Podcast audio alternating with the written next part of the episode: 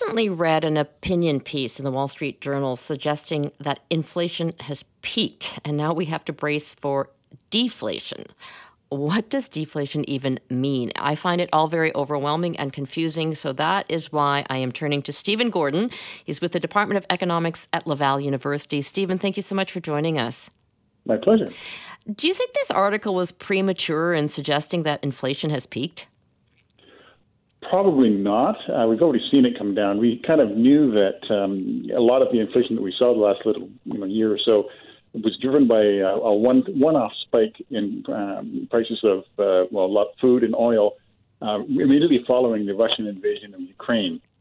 Uh, you know, it takes of course it takes 12, year, 12 months for a 12-month inflation rate to sort of cancel out. Sort of for, for 12 months, we were always comparing prices after the Russian invasion with prices before, and as the, we sort of move along there um, prices aren't going to come down, but they, we're not going to, they're not still they're not still increasing. So just the mechanics of how inflation is calculated, we we were pretty sure that inflation would come down pretty quickly uh, as soon as that Russia shock was absorbed. Um, but we're not there yet. Like, we're not out of it yet. Yeah, like it's uh, like the bank is the Bank of Canada um, says, yeah, we're getting down to three looks pretty easy. Getting from three down to two looks looks a lot harder. So, is the Bank of Canada strategy of raising interest rates helping?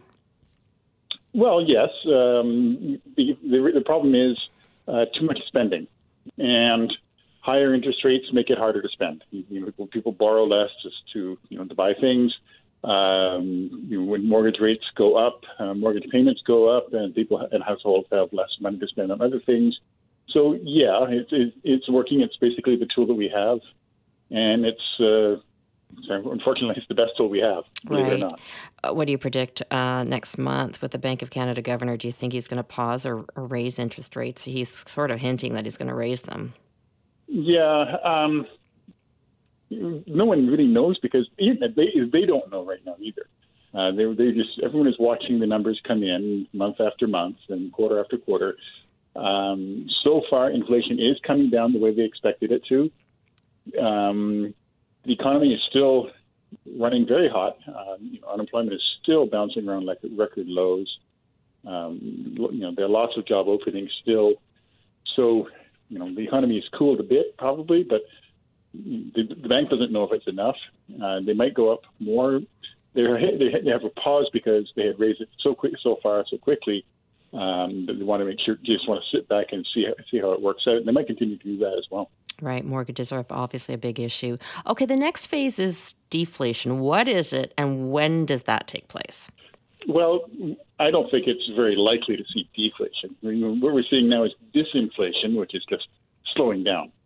Deflation would be prices actually falling. That is actually very rare uh, and generally only happens uh, when there's a severe economic contraction think of the Great Depression or the first few months of COVID. Um, we, you know, we saw uh, very, you know, very large economic contraction.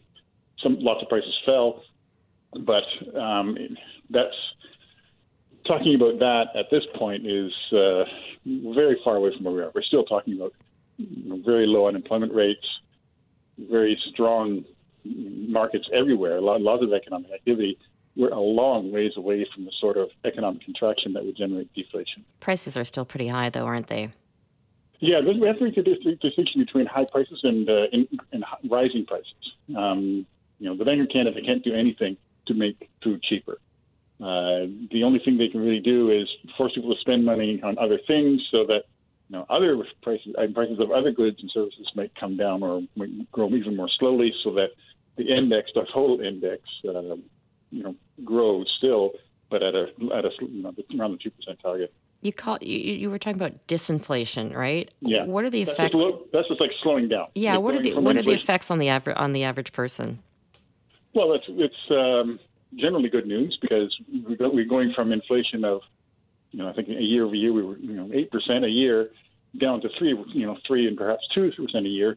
Uh, that's good news. You, you want more stability in in, uh, in prices uh, so that you, you know the purchasing power of your of your income uh, is stable and not not declining so fast. And this is what the bank is trying to do. You know, we have a, they have a, um, a, a mandate to uh, um, aim for two percent inflation, and for 30 years they were pretty good at it. Um, got, to, got sort of swiped, sideswiped by COVID and Russia, and now they're hopefully getting back to it. Uh, earlier in the show, we were talking to the BC Real Estate Association, and it seems like um, the market isn't cooling like it like they thought it would. It's rebounding. What do you make of that? Yeah, so you know this would this might be one of those things that uh, the bank is looking at. Of course, you know the Bank of Canada is the Bank of Canada. It's not the Bank of Vancouver. So, yeah, right. so, Thanks for so, clarifying. I mean, it, it, yeah, so it's, it's looking it's going to be looking like a lot of things. Uh, but that's certainly going to be one of them. Um, you know, they when you usually expect higher interest rates to, you know, uh, act as a brake on uh, that kind of a sector, and if the housing market starts to rebound in the face of, you know, uh, interest rates that are you know higher than they used to be, still not very high historically, then that might be one of those things that uh, might uh, trigger another increase, another round of increases in the interest rate. Regardless, though, in in in 2026, we're all going to be paying higher mortgages because the rates can't drop that significantly in two years. Well, they could, but I mean, that was, if they did, it was because uh, something really bad happened, and you know, and we can we, we actually were talk, worried about having deflation. Well, the news cycle's still very busy. You never know what could happen, right, Stephen? Yeah, that's it's been very busy. Uh, it's been a very bad couple of years. You're saying, you know, if all goes well, because we've had a lot of bad bad surprises in the last few years. Yeah. Any other predictions?